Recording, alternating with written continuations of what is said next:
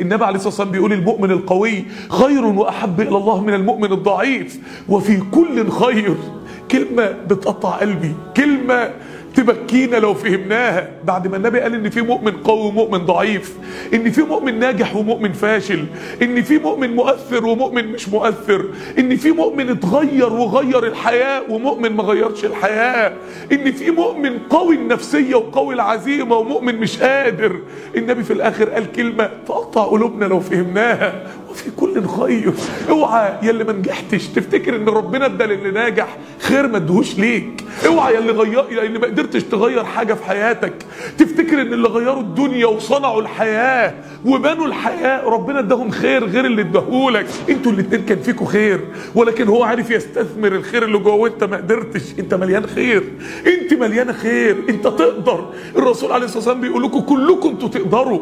أنتوا جواكم مارد. أنتوا جواكم مفاعل نووي جبار اسمه الفطرة الله حطها جواكم أنتوا تقدروا تبقوا بصمة تغيير في الحياة كلها تقدروا تبقوا أيقونة على الشاشة بتاعة الحياة. طب هتوقظ المارد بإيه؟ بالمصحف. بإيه؟ بالقرآن.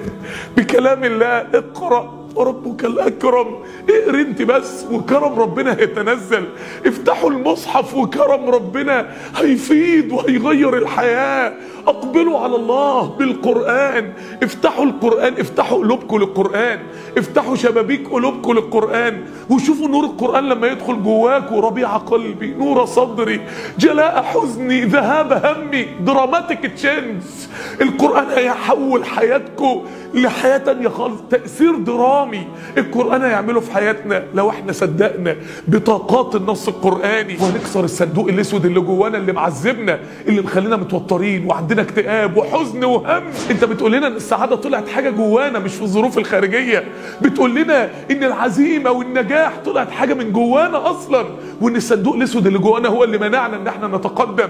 وبتقول إن إحنا هنبدأ نفتح الصندوق الأسود ونطلع المفاهيم الغلط وندشدشها ونكسرها ونبدأ ننطلق في الحياة ونستقبل الحياة بنفسية جديدة وبعقلية جديدة. بتبدأ بالقرآن ليه؟ عارفين ليه؟ لأن أول سورة ربنا نزلها في القرآن قال اقرأ. اقرأ القرآن ده تاني سورة قم الليل تالت سورة قم فأنذر.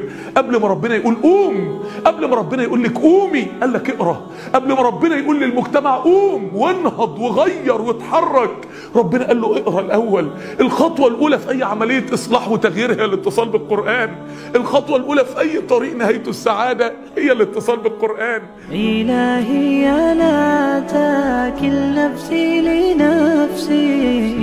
إذا والله تخذلني السجايا.